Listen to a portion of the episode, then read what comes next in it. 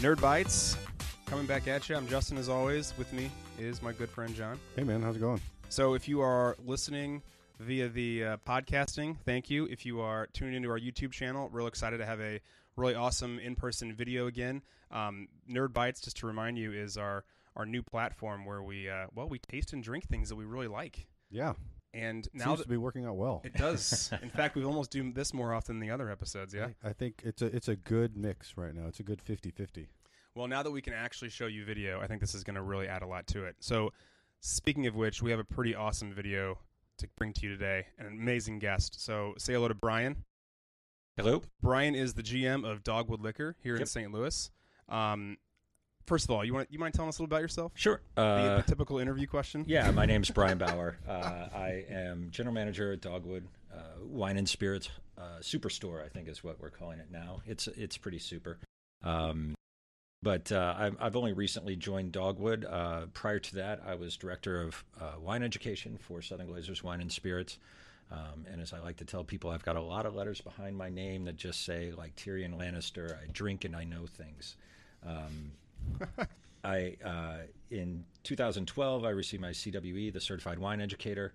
Um, that's an exam with uh, an 11% pass rate. Uh, I took it on accident, kind of. I hadn't planned on taking it, but a couple of friends of mine talked me into taking it, um, and uh, ended up winning something called the Banfi Award, which is for the the highest score in the world for those that passed the core parts of the exam the first go with an only 11% pass rate for the first time of people that take it. I'm assuming it was a very low bar that year.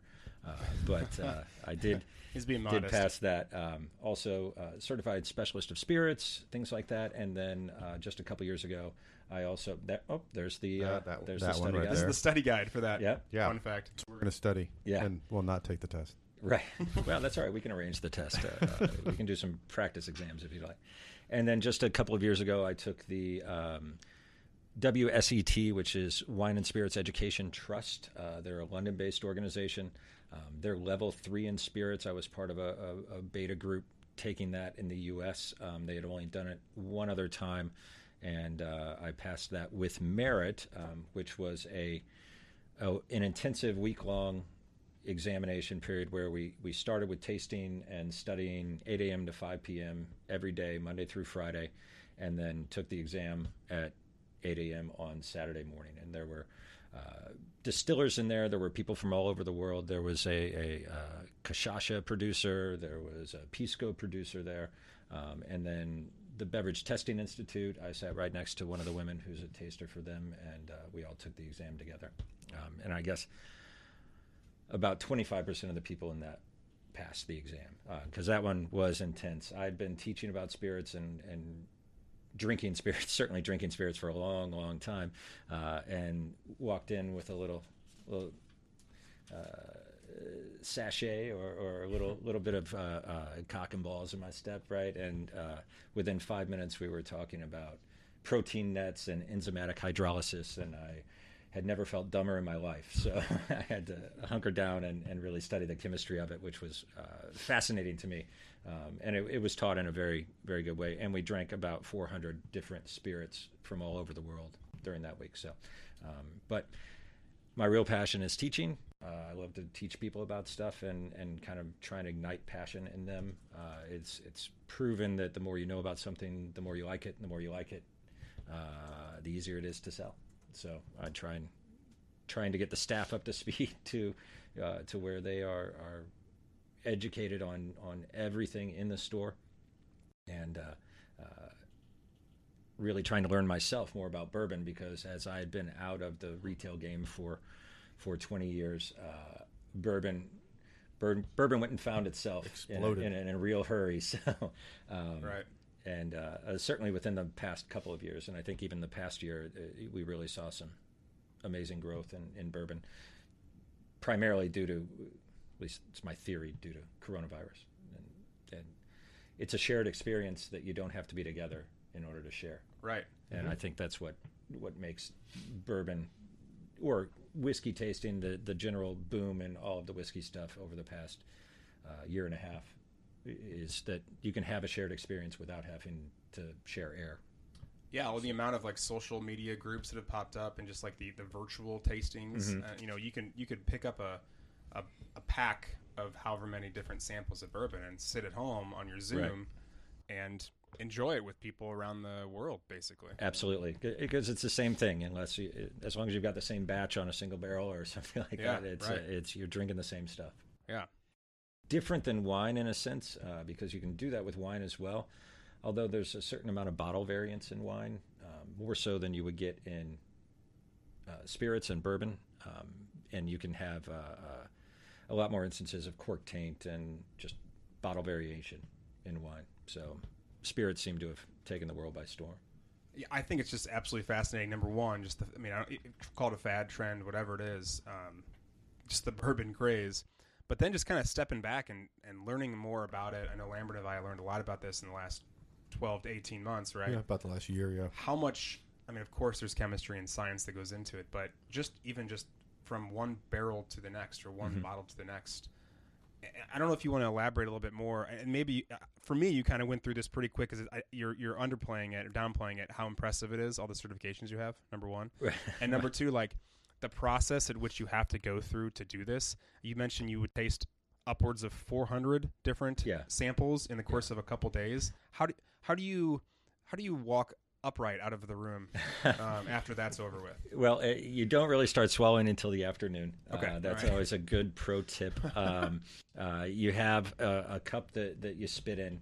Um, you're still ingesting a little bit, but it's it's just as far as listening to yourself. Uh, it's the same way you can go out and have a drink and know, yep, I should not be getting behind the wheel of a car, or yep, I, I drank my drink and I'm I'm good to go.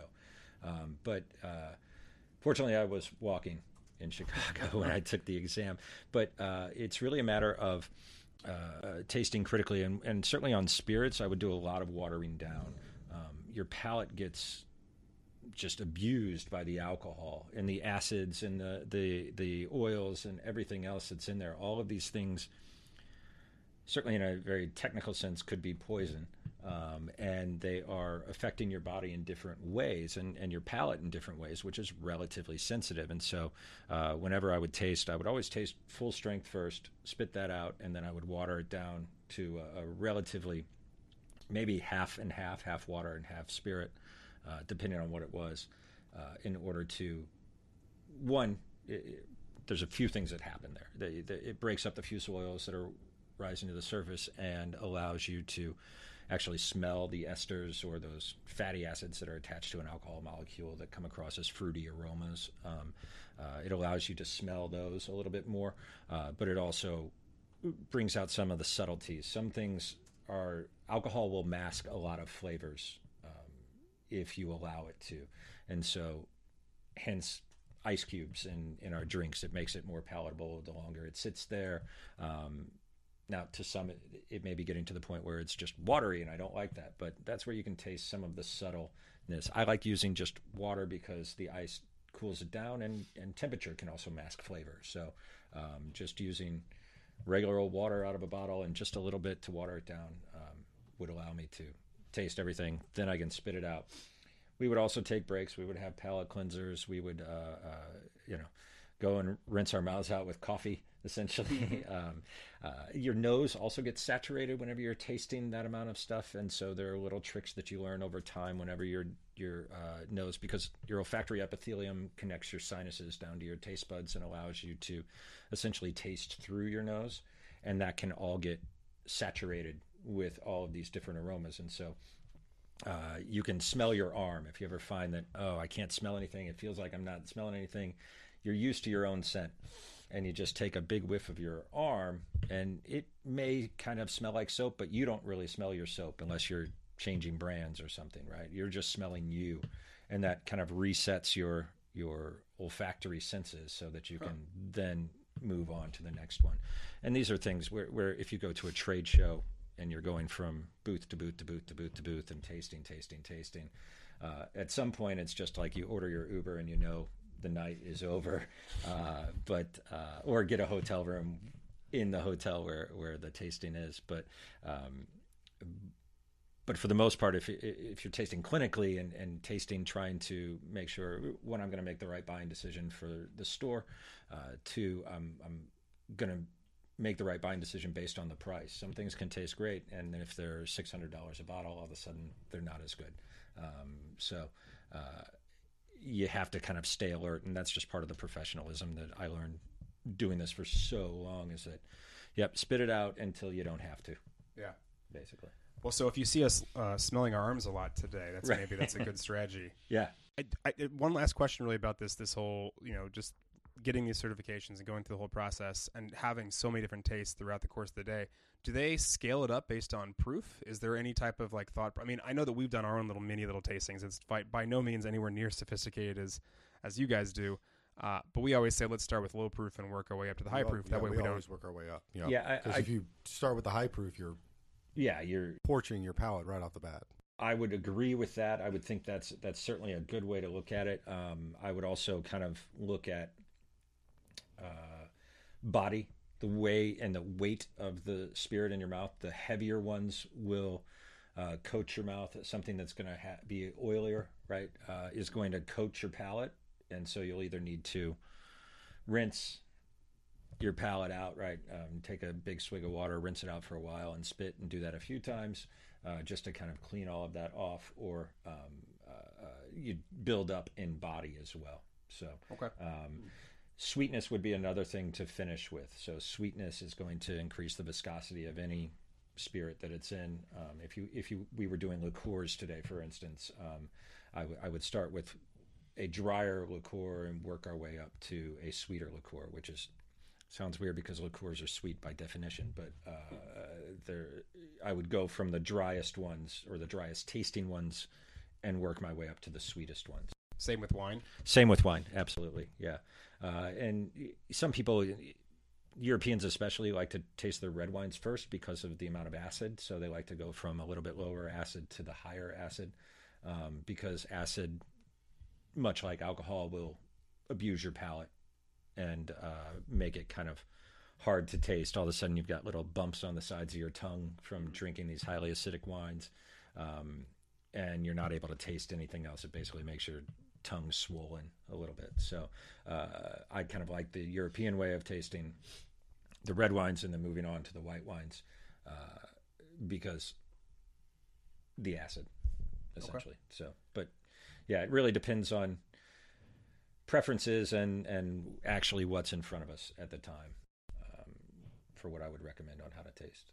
Got one more question, then, then we're going to get into tasting some stuff ourselves. Yep. Um, so you guys at Dogwood, and, and a big thing I think that's happened in the last couple of years has been the the store selects, the store picks, right? The barrel picks, whatever Yep. you want to call it. Um, we just were able to have an awesome uh, Dogwood barrel pick for the private select makers. Um, and fantastic, but I'm curious, like for those of people who don't know, what's the process like? Kind of both in two different ways. Like, what's the process like in in, in town, and then what's the process like if you actually get to travel to the distillery? Well, certainly the latter is the better. Right. Uh, that is uh, certainly more fun as long as you can find your designated driver to take you down. Uh, they, they they do you upright. I mean, they take care of you. they they do, yeah. Yeah. Um, and uh, that one is also better in the sense of. Well, let me explain how it happens in the store, and certainly during COVID, how the barrel picks have been happening. Uh, is the the manufacturer will ship up anywhere between three and fourteen different barrel samples that we would uh, be able to taste through. Um, my 14, colleague, 14 is a lot. 14 is a lot, especially at 9 a.m. on a Wednesday. Yeah. Uh, but uh, uh, nap time should be built into every Right. every retailer's schedule. release day. Yeah.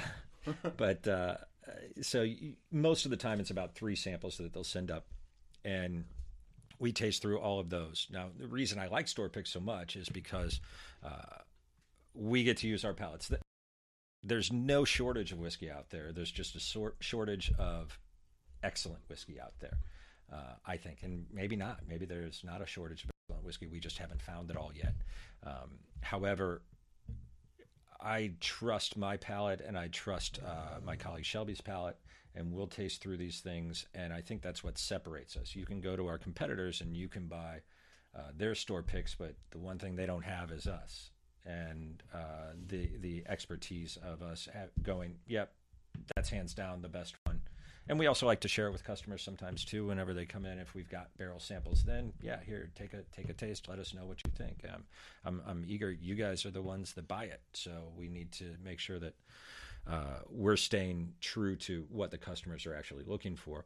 I'm very analytical when I taste. I'm trying to taste for what the customers want, uh, and I think I do an okay job at that. Um, I think we do a better job at that than our competitors do. Uh, so that's why we like the barrel picks so much.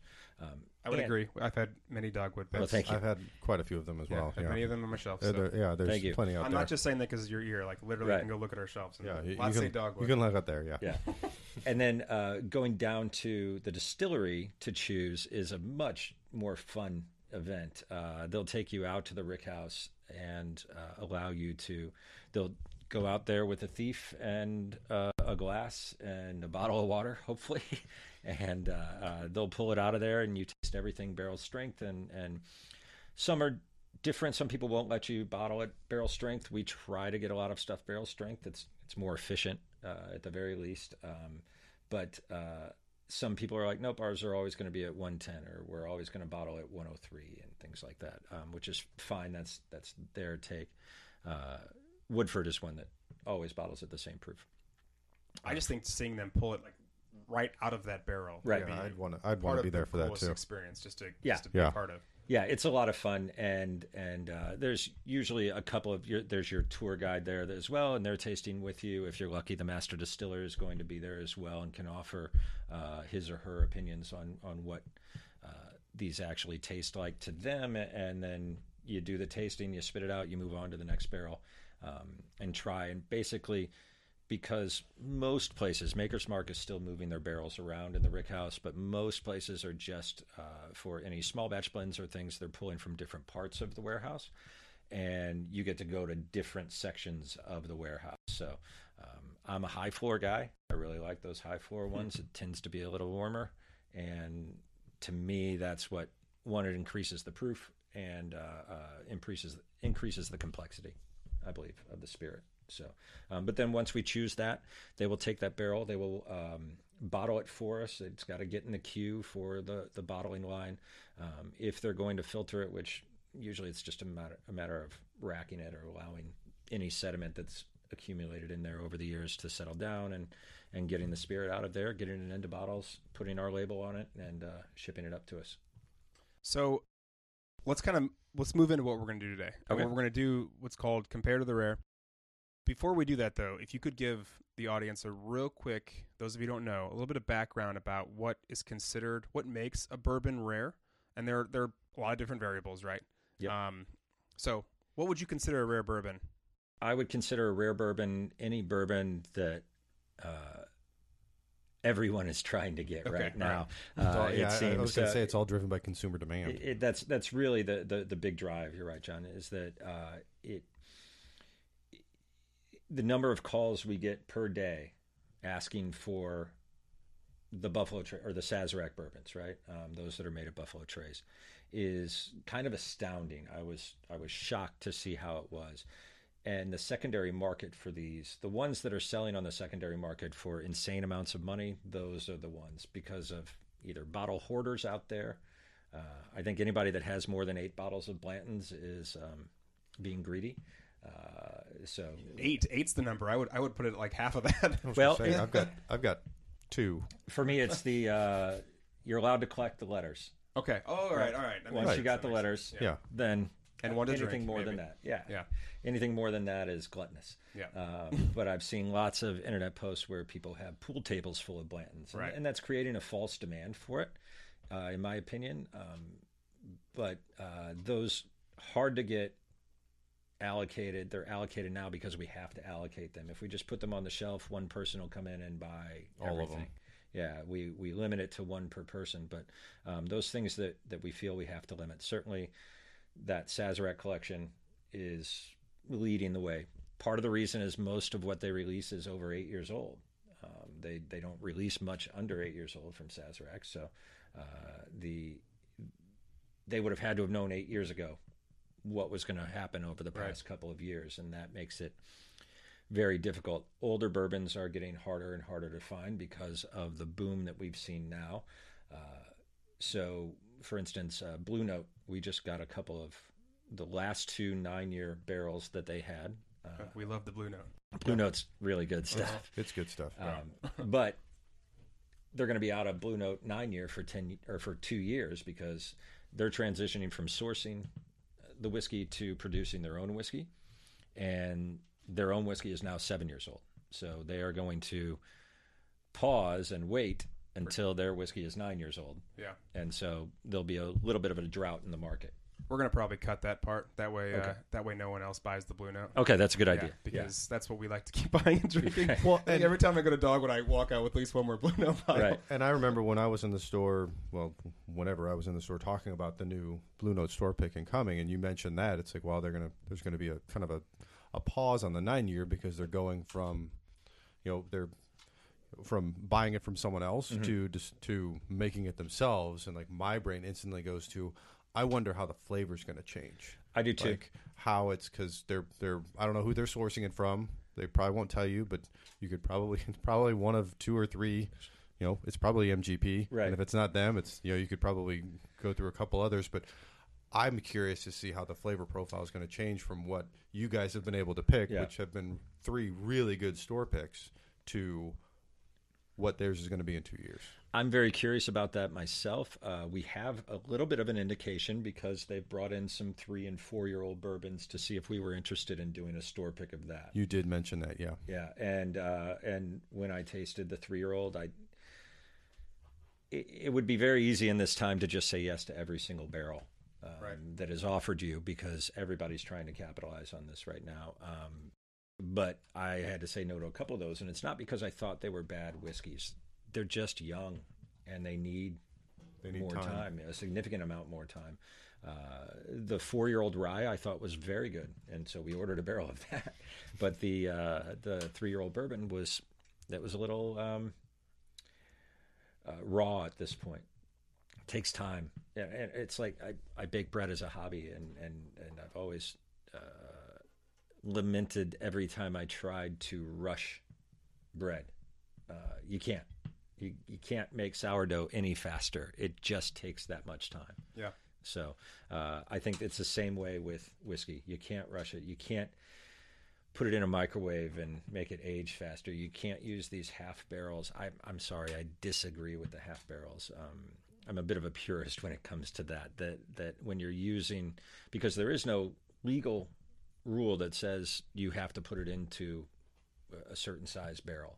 You can put it into anything you want, and you get faster maturation, or at least an expedited version of maturation whenever you're using a smaller barrel. It gives you more surface area, and if you do it in a warm climate like Texas, not to mention anyone by name, uh, it's a big state, but uh, but you don't get the subtlety, you don't get the complexity, and you actually end up extracting a little bit too much of the oak. Part of part of the balance and part of what we've learned certainly since prohibition but even pre-prohibition from our forefathers who were making bourbon uh, is that that is kind of the right size barrel. The standard bourbon barrel is the right size barrel. It's that ratio of oak to juice that gives us the flavor profile that we like you can extract too much from the oak. The green tannins are the first thing that come to mind. That that, that as the barrel is suck, sucking the liquid in and pushing it back out.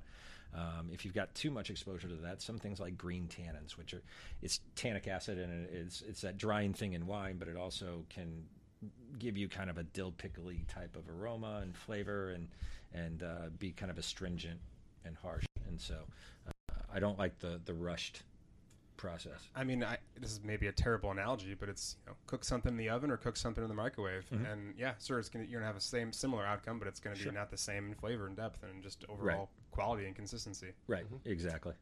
All right, so we're gonna take a real quick break. We come back, we're gonna compare to the rare. Great. Absolutely. All right, so welcome back. Brian, tell us a little bit about this compared to the rare blind tasting, how it's going to Sure. work, and what, what we can expect. So uh, the idea for this one came from uh, they rhyme. Um, compare to the rare. Rhymed, and I That's thought I might, might be able to sell it, but um, but because of all the rare whiskeys, it, it's frustrating to me seeing the inventory that I have on what I think to be very good to excellent whiskey um, that is just being ignored. And until and in a time where we weren't able to really do a lot of tastings and people can't put it in their mouths, right?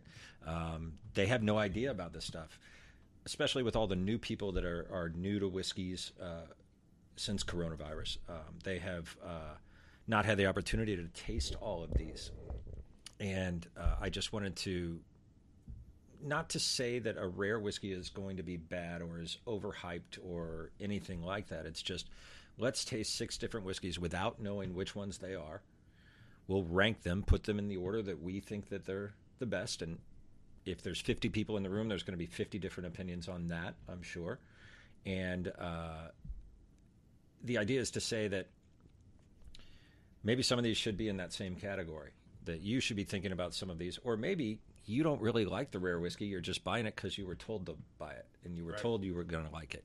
Uh, and maybe you actually like a different style of whiskey or something a little bit different. So, I tried to, um, uh, to your point earlier about uh, proof and, and tasting and ascending proof. I tried to, uh, when I put these together, uh, do things that were of a similar proof, so that one's not going to completely stand out from the rest. But it's a uh, uh, these are in no real particular order. Um, we have in front of us now uh, six cups of whiskey with just three quarters of an ounce in each one. Um, that should be a sufficient amount to, to get a taste and things like that. Um, I would encourage you to take notes if you want to, just to, to remind yourself. Now, sometimes my note taking system is one star, two stars, three stars right? And then I'll go back and I'll taste. So um, what I'm going to do is I'm going to taste through first everything. Well, the first thing I do is I'm going to pick them up and smell them to make sure that in my head they're I, I'm tasting them in the correct order. Uh, but also at the same time, I'll be looking at what the color is, making sure there's nothing hazy in there uh, that would um, indicate a flaw in the bottle. Sometimes things happen. There could be a, a bottle that, and, and usually with a spirit, if you've got some sort of haze in there, if it's not ouzo or sambuca or something like that, or a non-chill filtered scotch, uh, it could just be a flaw. It could be something happened during the manufacturing process that made that bottle go bad. And uh, I would recommend not drinking it. I mean, they say alcohol kills all, but uh, but uh, good news is is when I poured all of these, I looked at them all. They look and, okay. They all uh, look good to me. Everything is uh, everything is good. There's nothing nothing at least visibly flawed. Well, before we start, like, I mean, we're going to taste them here in one second, but in the past, when we've sampled bourbons, we've kind of broken it down into four different categories. And I, I really, as we're going through this, if you wouldn't mind showing a much more sophisticated version on Well- that fancy uh, printout there, Yeah. we usually go with, well, and I wrote down the bet the better words, but it, we used to go with look, which appearance, nose, taste, which is palate, and then also finish. So basically, four categories. We make Sure. we make it pretty basic, and we usually give like a one through ten rating of each. And that's a that's not a bad way to do it. That's essentially what we're doing here. This is on the SAT level three. They'll call it appearance because it's not just the color, um, but it's the look of it. Yeah, and, and uh, uh, it's the appearance of it. We're looking for anything that's um, cloudy or bad, right? So once we eliminate flaws, what we're looking for is intensity of color, um, whether it's uh, water clear or water white, all the way to opaque and you can't see through it, um, and everything in between. There's there's water white, pale, medium, deep, and opaque. And you can see there's a variance in colors, or at least in color intensity, uh, between some of these. uh, Absolutely, uh, yeah. Assuming that we've got the same amount. I know my number four. We had a little accident earlier, so uh, I poured a little little into Justin's glass for him. So, um, but there is still a difference of intensity uh, in all of these, um, but they're all somewhere between medium and deep intensity. It's it's the intensity of the color, right? You can still see through a neon light, kind of, right? But it's very intense at times. Well, and I I guess maybe that's maybe that's something that we are maybe need to rethink as far as our rankings because we this is very very subjective because we rank them based on what color we like the best, Mhm. and I'm I really like super auburn Mhm. darker bourbons, Deep.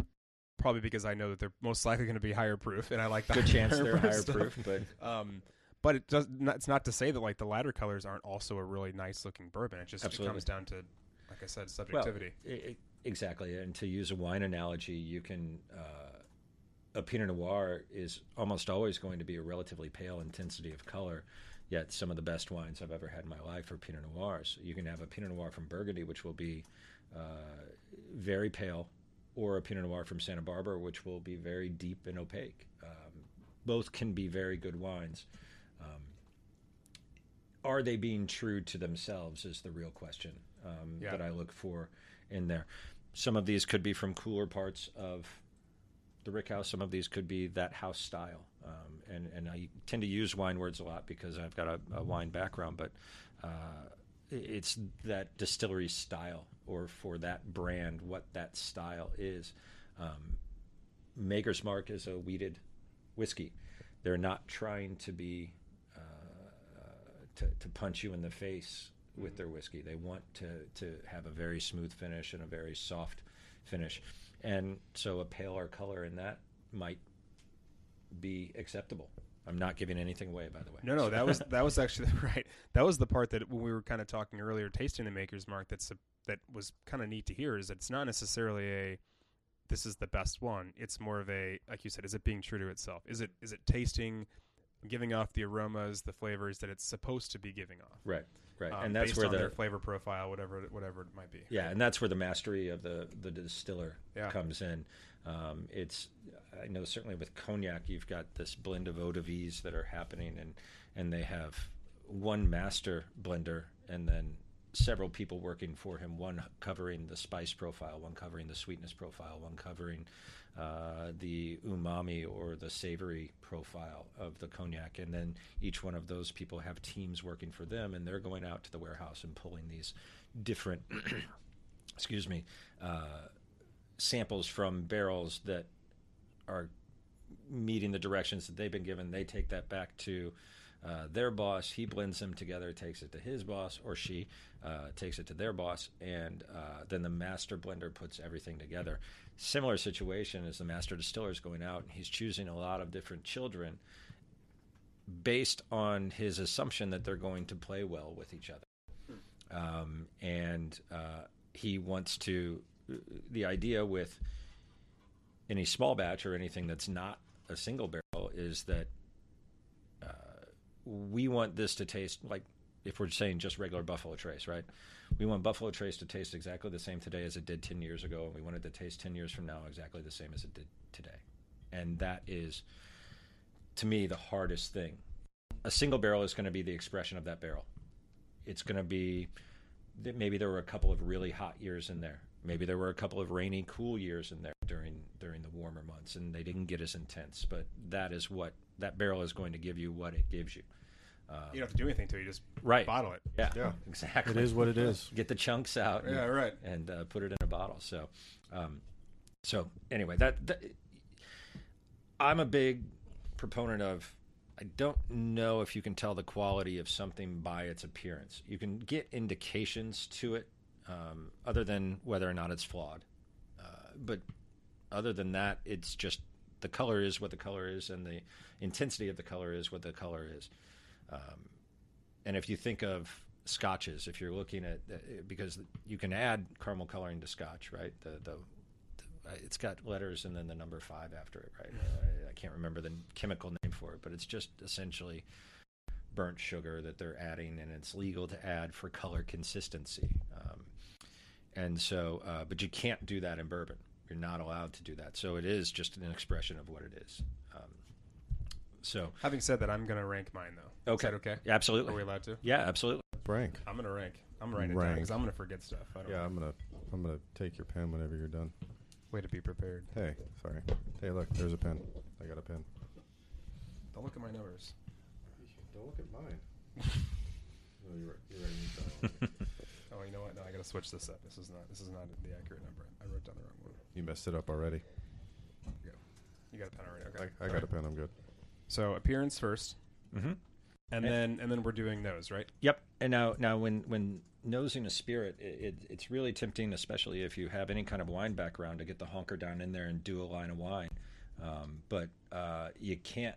You're only going to get alcohol if you get down in there. It takes a little bit, and so I always will give it a swirl, and then just move it in slow. And what we're looking for on the nose, especially too, is there anything that's flawed in there? Does it smell like tails, like uh, uh, something sour, cheese or sweat or something like that? Uh, once we're past that, once we're we're realizing that okay, it's a clean spirit, um, I'm looking at can I smell anything at all? Is it neutral? Right. Uh, the definition of legal definition of vodka is odorless, flavorless, colorless, essentially. Um, so it should be relatively neutral.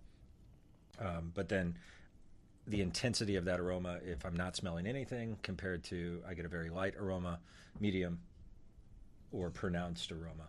And the way that I can do that is just kind of be sniffing as I bring the spirit to my nose and where do I start to notice it? Not just do I notice that there's something in the glass, but I can actually pick up an aroma. So I, I just grabbed whiskey number three because I'm right-handed, and uh, excuse me, move it towards my nose.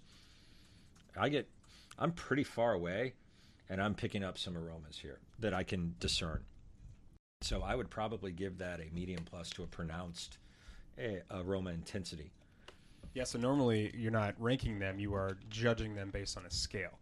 Yeah, And then maybe based. Well, I mean, and usually uh, when you're doing this, Well- you're not actually comparing bourbons. And for our, our case, we are. But We we are, but what I'm trying to do is I'm trying to assess each one on its own, Right. and I'm trying to give a quality ranking in my head to what each one of those is, and so uh, I'll use one as, for an example, it can be poor, it can be acceptable, it can be good, it can be very good, it can be outstanding. Right. That's the terminology of the WSET. If you ever want to take the exam, you have to use their terminology, so they kind of beat it into your head for a week. Uh, and so I, I try and remind myself of the terminology. So if I ever have to take another exam, um, I already smelled my arm a minute ago. Yeah. right? I, got- I have to. I'm like, I I'm got to not- ask too. I was So like, I'm not picking up shit. I, I've I've read that when you I've been told also that when you when you do smell these, it, it's good to keep your mouth open so you're not getting a giant tinge of. Some people really like that. So it I, kind of I flows through. yeah. It's uh, that part is to each their own. Okay. Right? I, what may work for you on that may not work for me. I, I don't think there's a right or a wrong way to do it. I think if you're having trouble smelling spirits, then try it with your mouth open. Try it with your mouth closed. Uh, Right. Try taking an allergy pill. Um, so Yeah, yeah. There are a lot of other variables. yeah, there's a lot of variables. You know. Maybe I shouldn't have mowed the lawn this morning. Right. Yeah, I did the same thing. Uh, but uh, and that's that can always be a factor. Certainly, uh, cologne. You always want to have if you're going to be tasting clinically or academically. Uh, you definitely don't want to be wearing cologne. Let's leave the Drakkar Noir with the jean jacket and the T tops. But uh, let's just yeah. I, All right. I think I got my I think I got my scent rankings here. okay. I, I don't. Another thing you want to smell for whenever you're nosing the spirit is the aroma characteristics. And uh, basically, based on, we know that these are all made from a raw material, essentially the same raw materials. And can I smell aromas from those raw materials? For instance, we're mostly corn today. Uh, and so, aromas, not just am I smelling corn, am I smelling aromas that can be produced by a sweet product like corn. So butterscotch, burnt sugar, things like that. Yeah, I almost I almost kind of ranked mine based on how strong was the sugary corn smell Mhm. and how long did it take to get to me. Right. Excuse me. Okay. All right. So after we do nose, After we do the nose, then we go on to the palate. The fun part. We get to yeah, taste. Yeah. And there's a few things that, that you're looking for right off the bat is sweetness. Is it sweet? Most people taste sweetness on the tip of your tongue. Think of if you're going to try honey, what do you do? You stick your finger in the honey and you stick it right on the tip of your tongue. If it's not a liqueur, chances are it's not going to be terribly sweet unless it's a flavored vodka. And don't get me started on that one. Um, because most flavored vodkas, it's, it's, there's enough sugar in a lot of flavored vodkas to where they could be ranked as liqueur. The only reason they're not is there's a little thing in the law that says if you make a pure vodka, you don't necessarily have to follow the rules of vodka in order to call it a vodka. Oh, it has nothing to do with the proof.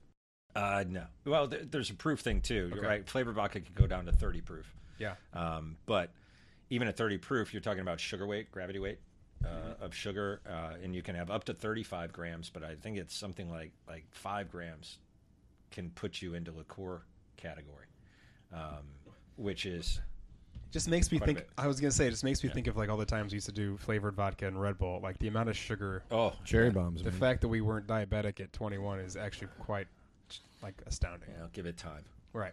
Well, Considering our bodies read this as sugar, so Yeah, yeah. Uh, it's uh, essentially the same. Um, but uh, so sweetness is that. How intense are the flavors? Are you able to taste a lot of different flavors uh, uh, really intensely? How does it feel? The mouth feel in your mouth. Uh, in wine, we would call it body, but um, what's the mouth feel like? Is it oily? Certainly, uh, fusel oils are a part of this, and uh, they can they can give you a real mouth coating feel, or does it have almost an astringent quality where it kind of dries out right away? Um, is it rough? Is it mouth filling? Is it warming? Certainly, the Kentucky Hug is something you want to pay attention to. That'll be an indication of alcohol content. How how fast does that form, and how deeply down does it go? And then, um, can you taste the raw materials? Again, those same aromas and flavors are pretty much the same. Um, and then the finish. What we're doing, I I keep the finish in the palate, but it's how long are you tasting the pleasant flavors of the product after the product is out of your mouth? So after you've either spit or swallowed it, how long are you tasting those pleasant flavors? Anything over a minute to a minute 15 is going to be a really that's a pretty long finish. I, I think we've all had some whiskeys that uh, two minutes later you're sitting there going, "Man, I'm still, it's still there. tasting that. Still, still delicious." So and, not, and not just burning. Like you can actually taste the flavor to it. Absolutely, yeah. So, and all of that will be an indication of of quality as well. And then just to make your conclusion on it, or, or when I make my conclusion, I'm looking for, uh, I like to say, pick blick, which I'm a big fan of. A, the movie Election, Reese Oh, oh, yeah, Witherspoon. sure. Um, yeah, so she always said pick flick, but uh, I made a little slide when I was teaching classes for pick blick, and it's it's a, a, a balance, length, intensity, and complexity. With balance, I work backwards. I go, is it out of balance? Is there something weird here? Is there something pushing this spirit out of balance? Does it is it just alcohol, or is it am I only getting sweetness and nothing else? When I uh, like if I love gin as well, so if I taste gin, Gordon's gin to me is fine, but it's all juniper and that's it. There's you can't really taste any lemon peel, no cardamom, no any of these other botanicals that could be in there. It's just straight up juniper. Um, Would you consider something out of out, out of balance um, when it? So maybe it's the nose is just kind of eh, the palate is eh, but then the finish is amazing. Where it's it's it's not hitting all the senses, but like one one aspect of it is really good and kind of is just better than the others. Is that I could I could certainly see my way to con- convincing myself that that is out of balance. Okay, Because like you were talking about out of balance, more of like a flavor. It's like it's, Right. it's too much sweet, or it's too much oak, and it's not mm-hmm. enough sweet, or it's that. But Yeah. like for me, where because I I still learning how to pick those individual flavors out of mm-hmm. it. I think it's like wow, the finish on this is amazing, but everything else about it is just kind of meh. Right. So and, that to me is out of balance. and, and certain things can be. Uh, you may have had some that whoa, you smell it and you go, "This is going to be great," and then you taste it and it's And it's just like Yeah. oh man, just stops. or or it smells like one thing, and then you taste it, and the flavor profile is completely different from the nose. Yeah, and and with spirits, that's definitely a true statement. That's a really great observation. Uh, with wine, it would be a little bit different because wine progresses as it's in the glass a little bit more than spirits do. Um, so, uh, but yeah, I would say definitely one of those components. If the nose is super intense and you taste it and it's water, uh, that's not going to be any Okay. good. So yeah, that would definitely throw it out of balance. Um, so, and then the length and the intensity of the flavors uh, and aromas, and then the complexity. How many am I tasting? Now, there's and we talked about this before. There's there's your um, uh, recognition threshold, and then there's an identification threshold. And, and a recognition threshold would be along the lines of, I know I'm tasting something. I find this to be pleasant, but I can't tell you what it is. It's it's sweet. Right. It's oaky. Yeah. It's spicy. and then we have to think so if you are getting oak and that, this is where uh, it's just experience too. If you're getting oak stop thinking of the term oak. Start thinking of what flavors am i going to get from oak? The most common aromas and flavors you get from oak are going to be baking spices. Vanilla being a very predominant one. Uh, cinnamon clove nutmeg mace all in different quantities. Those are going to be uh, the aromas and flavors that oak imparts to the spirit. Okay. Um, oxygen can give other things. The corn can give other things, right? Um, so, uh, but it's really those spices for oaky. So, I tell people about this with wine all the time. It's uh, okay. You can say that it's an oaky wine, but I would prefer if you said that it's a wine that I know has been aged in oak. Now, what are the aromas and flavors that I'm tasting? Right. Start with vanilla, and you're never going to go wrong. Vanilla. Yeah, Caramel. there you go. so, and you guys are working through these pretty quick, right? Well, I'm Yeah, yeah. yammering Kind on. of zigzag. I, I am zigzagging too. So, and I, I've kind of got to come down to my last two rankings here. After the palette, then is is finish a is a good number? Is there, do you think that kind of goes along with palette? Mhm. I think Okay. finish is kind of in the palette, and then we just look for um, the quality ranking, and that's where I do the whole Blick scale, and and so if I were looking at, let's say whiskey number one, since that's a good place to start. um, I think it's balanced. I don't think it, there's anything out of balance here. Um, I thought the length of it was pretty good, so I'd probably give it a check for length. The intensity was a little low. I don't know that I would give it the check mark for intensity. It was uh, it was kind of soft, and uh, and then complexity. Um,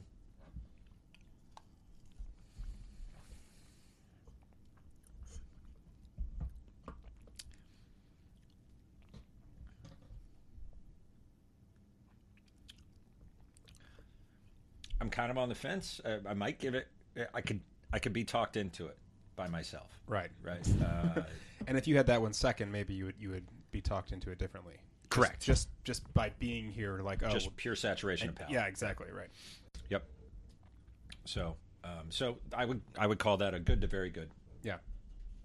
So, so when, of- when when we're done with this, Mhm. do you want us to give you you want us to give you a ranking of our favorite, the idea our is, least is favorite, yep. You tell me. Uh, or for the sake of this test, should we tell you if we would we would we would call it good, but maybe not our favorites?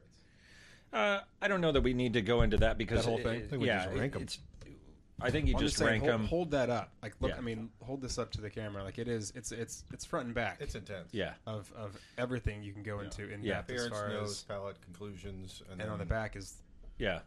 Raw and that's- yeah, materials. the describing of the aromas and flavors from the, and it goes into like raw materials, but then how it's processed, the oak and maturation, and then like you said, the texture. Yeah, for for other- this exercise today, this may be a little intense, Mm-hmm. but that's just an overview of kind of what I'm going through.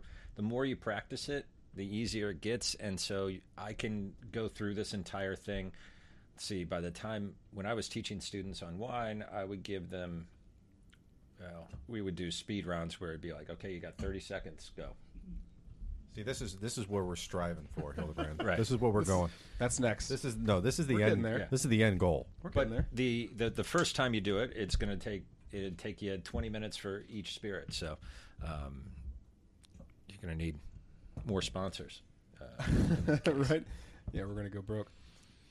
so What are you thinking? How's how's the, how's the tasting going along? Are you, how's your ranking coming along? It's I, it's coming. So I'm trying to. Um.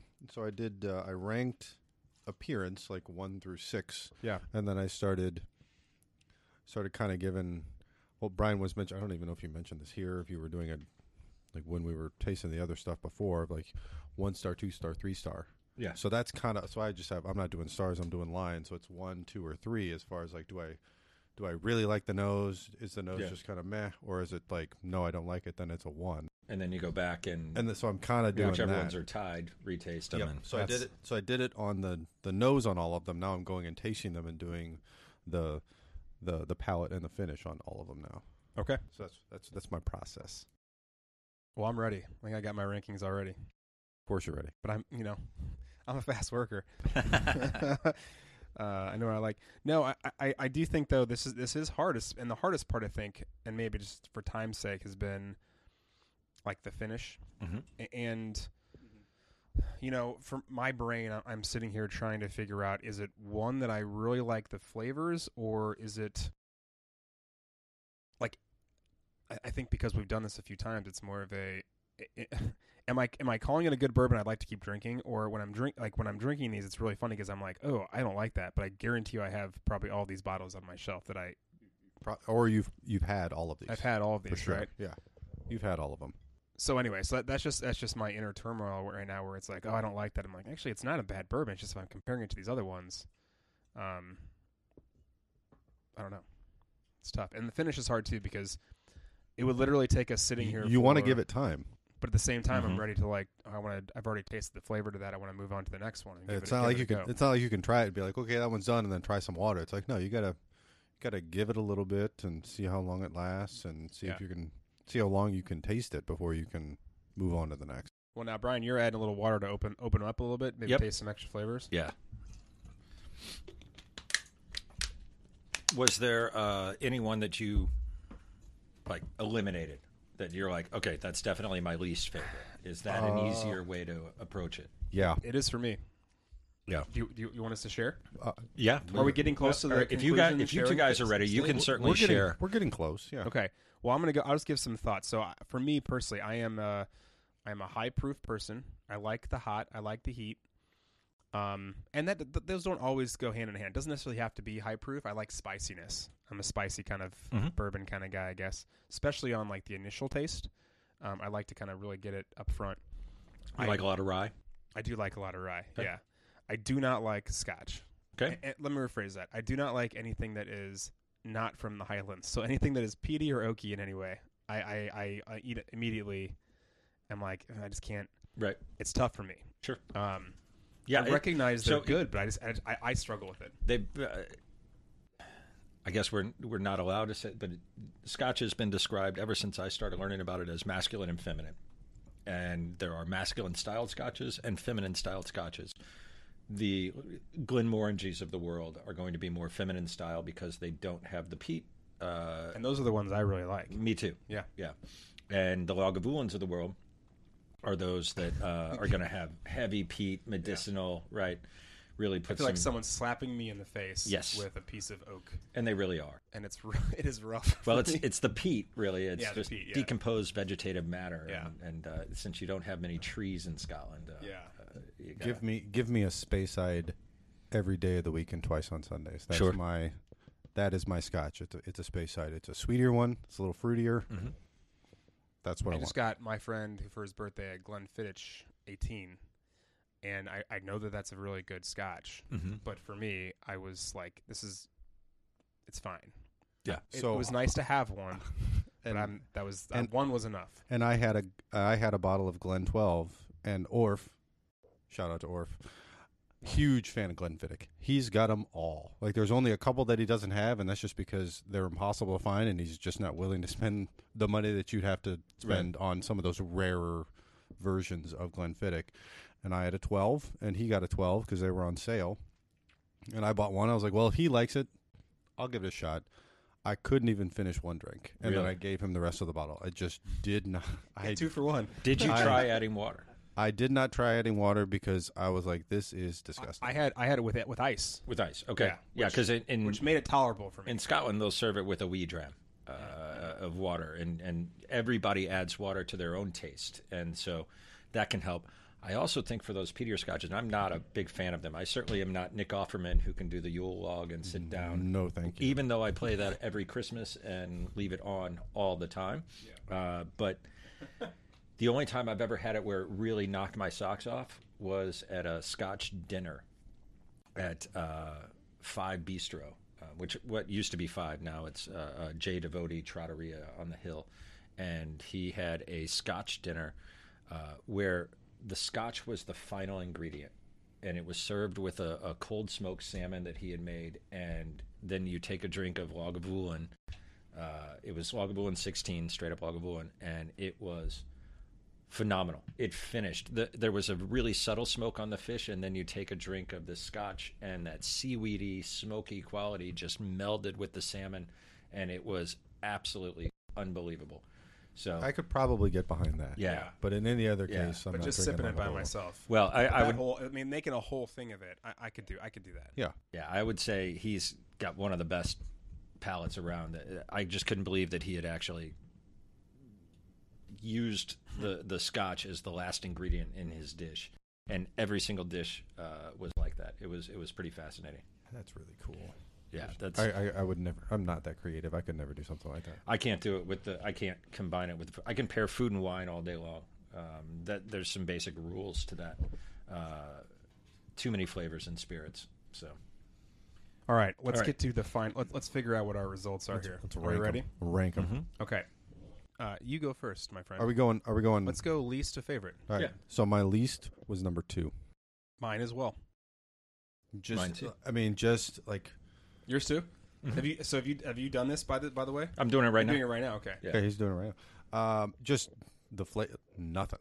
Like took a sip of it and just didn't get anything. The finish was a little bit better, but like Yeah. the initial flavor, like the palate on it was just almost non-existent. Like it just didn't. I didn't get anything. I would agree. I echo those exact sentiments. Okay, I'll go next. My Yeah. my second least favorite was number four, and I think it's because it's, I can I and maybe I'm just it's psychosomatic, whatever it is. I I, t- I taste the oak, and it just seems a little bit oak forward for me. That's that's interesting. So my next least favorite was number three. Okay, And just cause. Just cause, like I, I mean, I, I I I hate to say it, like I disliked it less than number two. yeah. Okay. All right. Right.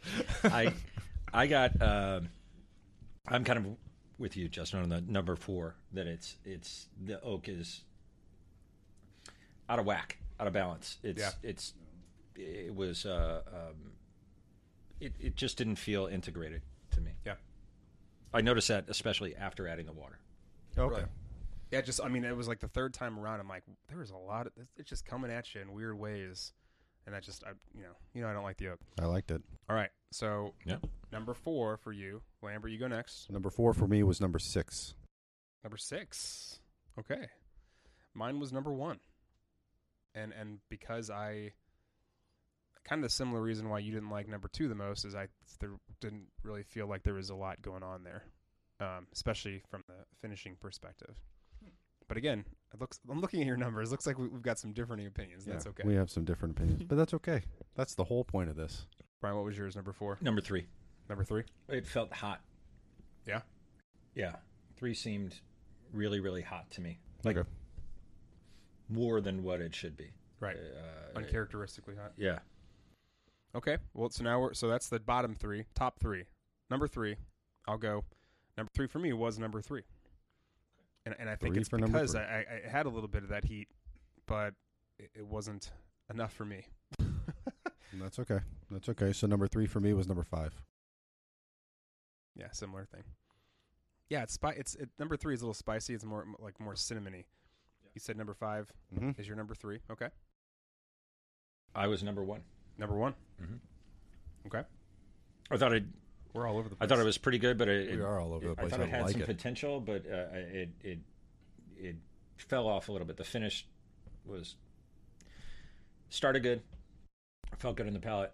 Finish just dove off the cliff. Right. It didn't. It didn't stay with you. Yeah. So my top three, I, I, like and I think finish that one, I. I, I would say number one too. That that one maybe had like a really one of the better fruity flavors. It se- it seemed. like Yeah, I- it's it's, it's I- got a nice delicate. Taste I to enjoyed it up to the but then finish. Boom, you're done. Yeah, and it, again, it's not a bad thing. It's what that Scotch is, I think, uh, or Scotch, what that that bourbon is. Um, but it's, by the way, these are all uh, straight bourbons. okay. Okay, number two. Number Lambert. two. Number number two. Your Number- second favorite is number Number four. number four. You like the oakiness a little bit. Yes, I do. Yeah. A- a- apparently, Well, that because and there's that one. Uh, the is the Shelby pick of the. What's the Shelby pick that um, Of the the Blue Note. Rebel or the Rebel okay. The that has Rebel. has a little bit of extra oakiness to it. Mhm. Yeah. That Yeah. that you you and Pat especially are big fans of that one. Mm-hmm. Okay, so for me, my num- my number two was whiskey number five, and I don't know. I just it's just had a lot uh, had a lot to it, and it definitely had a, in my opinion, a pretty a pretty good long finish to it. Well, and now it's interesting because I'm retasting those, and I would probably flip flop those because I had whiskey number five as my number three, and number four is my number two. Retasting them, I probably flip flop those. So I would Okay. say whiskey five was my number two as well, just because. Yeah. On Yeah. retasting number four, there wasn't a lot up front. It was a good finish, but then it was just kind of like it was just kind of like yeah up front. Whereas number five, the flavor profile up front was a lot better mouthfeel, whatever you want to call it. Like it just felt, it felt better. Got a lot more flavor out of the initial taste of it than number four. So Yeah. yeah, I'm, I'm changing my mind already. I'm down to I'm down to five and six too, and I, I just retasted them, and uh, I kind of agree with you, John. I, I, I think they're both good. It's just today, right now, I'm putting five as my number two. number two. Yeah. Who does number two work for? Favorite bourbon number one of these six. I'll go first. I'm going whiskey number six. That was my favorite. It just had a really great forward heat to it that wasn't, I think, out of balance. It stuck around for me the longest. Um, I've only, I've actually had it the least amount because I didn't have to keep coming back to it. It was, it was, got it. Oh, it pretty was like- stuck around for a really long time. First sip, you know. right there. This is, my, this is my favorite. Number six. Cheers. Okay. Yeah, mine was number one. Number one. Apparently, Okay. Mm-hmm. Great. allegedly. I uh, by process of elimination. Yeah. Brian and I, we, we very similar. Good news. I've forgotten what order I put these in. we, have, we have no idea what any of these are. So I'm okay. in. I'm in a little bit of an advantage because I know what they are, You know what they Yeah. are, right? but I don't remember the order that I put them in because I was pulling them out of the bag randomly, as Justin can tell you, and I would I would even forget to write the number on it. Go, oh shit, I got to go back and put the number on it. So, um, yeah. So Well, I bet what we can do, we can probably pull out the bottles, Yeah. at least see what we did, and maybe even compare the colors. yeah, let me. Uh, uh, yeah, we can at least see what we. I'm gonna uh, So let's, take let's, these off for a let's, let's pause for commercial break. and Oh, We'll come perfect. back and do that. So we're back, and here comes the big reveal. The reveal. so what do we got? I'm gonna write these down. The six, the So- six bourbons you brought with you today. These are the six bourbons that I brought with me today. Mm-hmm. They're in no particular order. Okay. Blanton's. Mm-hmm. Benchmark, number eight. Okay. Old Bardstown, 90 proof.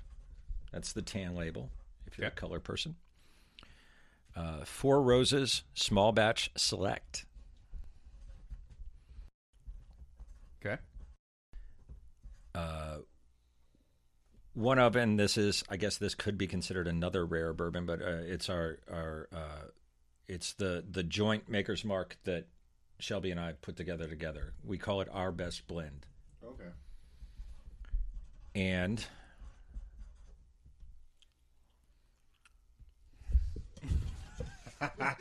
And Oh, and Yellowstone. Yellow- Uh, Yellowstone, the 93 proof. okay.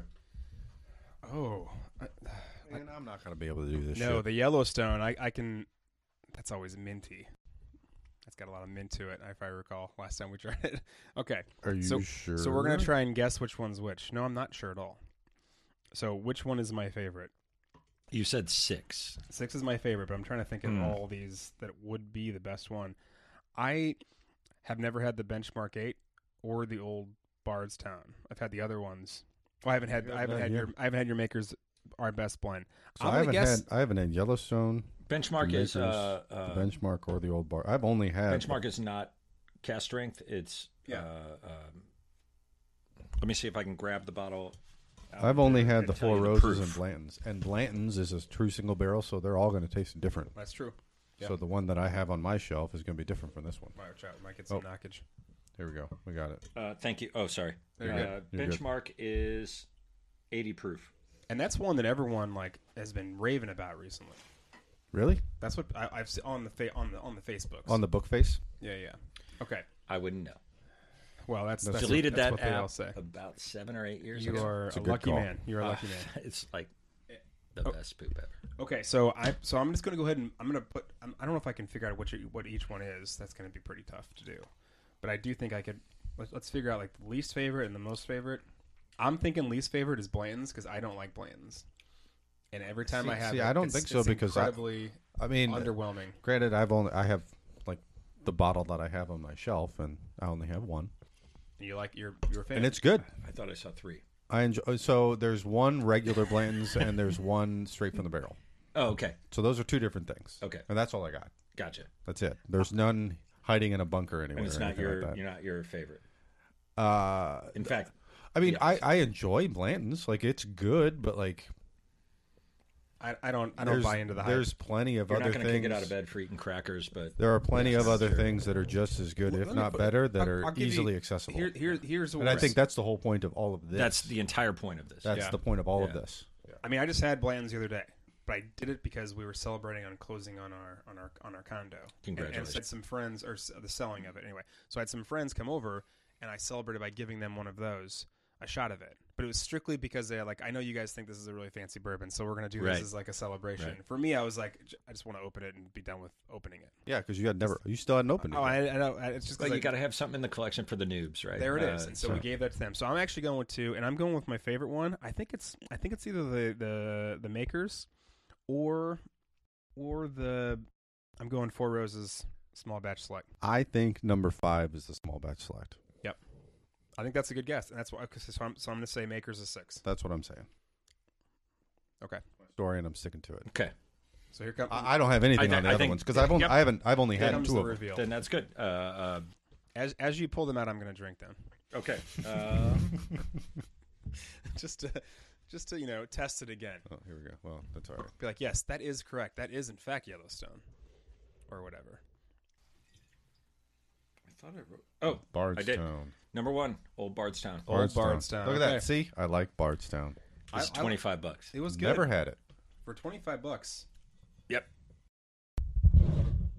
Oh wow, that's a loud table. Cheers, Old Bardstown. Cheers, old Bardstown. Okay. All right.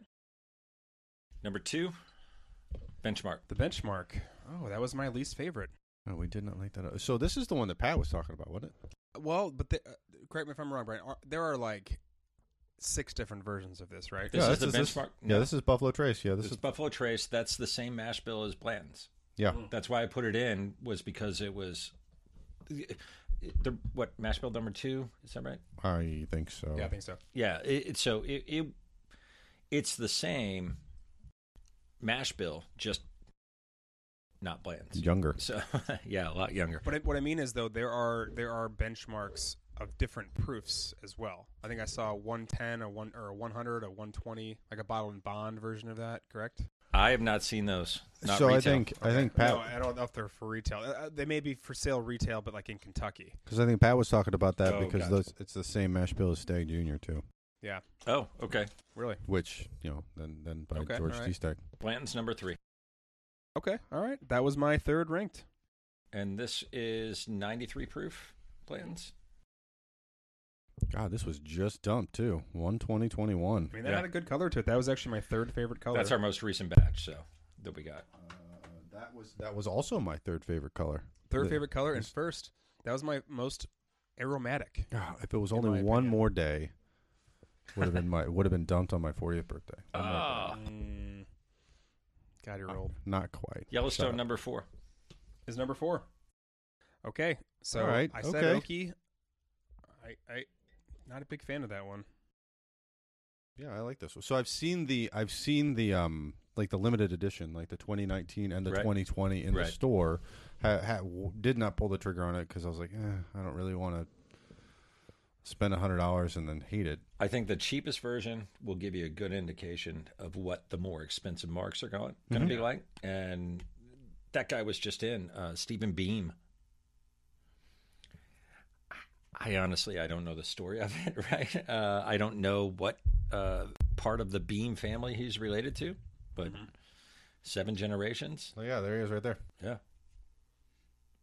Well, I think He came in and he signed every single bottle we've Yeah, got. look at that. Oh, that's really cool. That- like that's really cool. though. every bottle. His actual signature. It's really right cool there. considering we had like 30 cases. Yeah. Wow.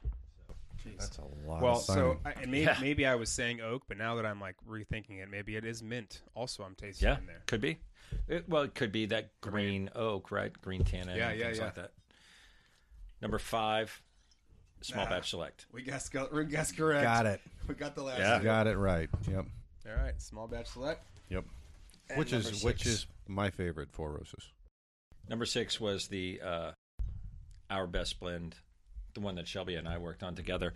I felt a little bit bad about doing one that was a store pick, but because you know, but It's good to know though. Like, and, and there are a lot of people out Yeah. naysayers out there that say like, "Oh, store picks are a are, are nonsense and it's just a marketing ploy or whatever." And, and listen, there and, are and, and I liked that more than that.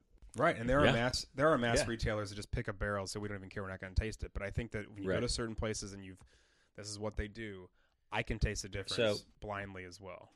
I'm just saying. I'm sorry I didn't bring all of our exact pricing uh, with us today, but but I'll, I'll say this: because of the craziness around Blanton's, we've raised the price. I mean, it's supply and demand. That's Econ 101. Yep. Right. Uh, I- I've been told that I'm gouging people and things like that. I this is not gas in a hurricane. Um, this is this is bourbon and and Or in a pandemic. yeah, exactly. so uh, we charge a hundred bucks for Blanton's, and there are no end, or there is no end to the customers that will buy that all day long. I could put all the Blantons out tomorrow, and it would be gone. It'd be gone. Yep. For sure. Um, and so uh, that's a hundred bucks, twenty five bucks, thirteen dollars. Hence the whew, we dodged a bullet on that one. Yeah, okay. Um, this is uh, where is that? 43? 43 bucks, I think, for the Yellowstone. Yeah. I think like- we're about like 60. sixty. that's yeah, that's sixty. Yeah. yeah, and this is seventy for that. So Yeah, I mean, again, and it's not to say that Bland's is bad. It's just to say that there are other bourbons out there that are uh, worthy you of your might like consideration. more. Yeah, that you might might appreciate more. Right? Trust your own palate, and you you never know what can happen. So yeah, and, and as a business and marketing teacher, I will say, like, listen, besides the, the power of supply and demand, uh, branding is a real thing. Yeah. And, and there's a reason why you can charge X amount of dollars for Rolex versus a Timex, if that even exists anymore. But you get what I'm saying. right, And yeah, while yes, it is a superior quality, is it 100 times better? Does it tell time 100 Sure. times better? It's the same thing with with bourbon. And listen, some are are very great and they're amazing, but it's it's okay to maybe listen. It's cool to have these bottles on your on your shelf, but also it's worth maybe the conversation of get one, but also try some other stuff that Sure. maybe there isn't a bunch of hype and there's a lot sitting on the shelf because you might be surprised at how freaking amazing some of this stuff is. Yeah, and we and we and we've talked about this before. We've talked about blends in general. It's a great looking bottle. It's just Yeah. a cool looking bottle. Like and yeah, like I said, you want one on your shelf, but do you need a whole pool table full Right. of them? right, Probably not. yeah. Yeah. Well, I think there you have it. Um, That's the results. compared to the rare, Yeah, Brian, The rare did not. we win. are excited to do it again on Wednesday at Dogwood. Yes, we excellent. are very, I'm we are very excited, about that. It's going to be a loud uh, event. We there are Raucous. 46 or 48 people. That's signed up. awesome. Yeah, it's going to be going to be a crazy event. But uh, uh, thank you for tasting out of plastic cups. I, again, I did that that whole test where I poured a full proof bourbon in there and let it sit for like three hours just Yeah. to make sure Still had didn't lose anything. didn't lose anything. At least it wasn't So, the paper cups. The Yeah. paper cup would have disintegrated at that point. Yeah, it would have. But uh, thank you for for having me. I'm I'm very excited to come back. Uh, Even if it, we're not drinking, um, I think we can geek out on some other stuff. Uh, Definitely. uh, I will. Uh, I can school you on Tootsie. On, I'll bring my wife. She can school you on Mr. Mom. oh, Oh, here we go. Battle Royale. Now Bring a it. showdown. All right. Well, before And- we and go if there, anybody wants to go head to head with my wife on Little House on the Prairie, good luck. uh, I, all I know is Michael Landon was in that. That's about all, all I got. That's all I got. Yeah. He was. Give us a real quick uh, plug for all of your, your, your evening events, your evites, and things you guys do at Dogwood. You know- really pretty cool. It, it's cool. I, I really just encourage people to come into the store and check it out. Listen, we're we're in a growth uh, zone right now. We're trying to um, recover from this whole pandemic thing, and and yeah, there there are going to be tastings involved. And if you're comfortable having your mask off around other people, we're happy to taste with you. Our staff is vaccinated. Um, You got a new tasting room that you just we got built. we got we call it affectionately the baller room because uh, you know if you're going to be a baller, you're going to go in that room. I've, I've certainly brought some baller stuff in there. Absolutely, we've you tried it. have, and uh, and that is uh, uh, where we like to go and hang out and taste some stuff. But but honestly, we we just appreciate anybody stopping by the store, reaching out to us, and listen. If you don't see what you want, just ask. We'll order it in for you, and usually it's going to be a better price. I hear this about the wine all the time. It used the, the store before I got there had a massive wine selection, uh, which is great when you can hold big tastings and everything else, and uh, when you can't do that, uh, you know, it- like with anything, if you taste it, you'll buy it, right? Or or, or people will be more apt to buy it. Um, and uh, uh, we're going to start tastings back up again, but we can't do those big tastings yet. We're we're kind of waiting. We're hoping to do an outdoor event at summertime, but. Uh, listen, we've got a good staff, we've got a, a good vision, and we're really looking forward to the future uh, about uh, uh, trying to educate the consumer, educate um, everyone on just how to trust themselves and enjoy what is out there because there's a lot out there right now right i mean it, i do my best to taste everything um, my liver regrets it, but uh, uh, for the most part, I'm doing my best to try everything that's out there.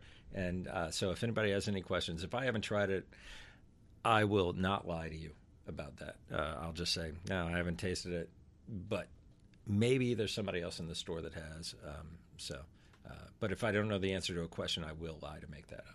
Yeah, Yeah. So, that's a good salesperson. yeah. That's right. That's Well, right. So- seriously, thanks for coming in today and, No, and- thank you and giving us all your knowledge. This has been amazing. Definitely check out Dogwood Spirits. Yeah, Spirits. Dogwood. And if you are New- in the mood new- after buying some bottles, head over to Dogwood Social House. I was gonna say Throw yeah. some axes, booze and a- axe throwing. booze and axe throwing.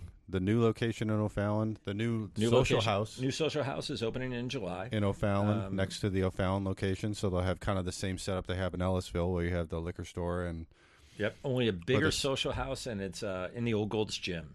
oh the big oh the bigger one in O'Fallon. It'll be a bigger social house. Oh wow! Yeah, Yeah, if it's taking over a gold gym, it's going to be pretty big. yeah. Yes, it will. So, as always, if you want to check us out, you can always hit up our socials. You can. Eh, We're available on all the platforms for podcasting, and we're also going to be available on YouTube now. So Yes. Cool. check this out live, not live, but uh, video. Video. Live is not the right word. Yeah, not live. Um, and our next episode, I think, would be really fun. Well, here's what we're going to do. We're going to do one of these uh, compared to the rares, but we're going to do with some of our our friends who think they are super fancy and sophisticated bourbon aficionados. What do you think about that? Are we? Who are we going to test? Oh, I know. Uh, Who, we I got- mean, I know who we we're going to got quite a test. Maybe we'll, we'll- the guy behind the scenes over there, maybe a couple other friends of ours as well. Yeah, we we we definitely have access to plenty of things. Always happy to help on my end too. Awesome. So, uh, from from a non promotional standpoint, uh, this is this is fun for me. Yeah, we So, love it. I, It's we, it's fun for us. That's it why we fun. do this. Right. get a chance to hang out, drink, and eat, and look silly, Yep. and act smart. And act smart. So thanks again to Brian. Thanks again to our man Justin for doing all the hard work behind the scenes. And uh, until next time, Thanks, everybody. Nerd Bites. Thank y'all.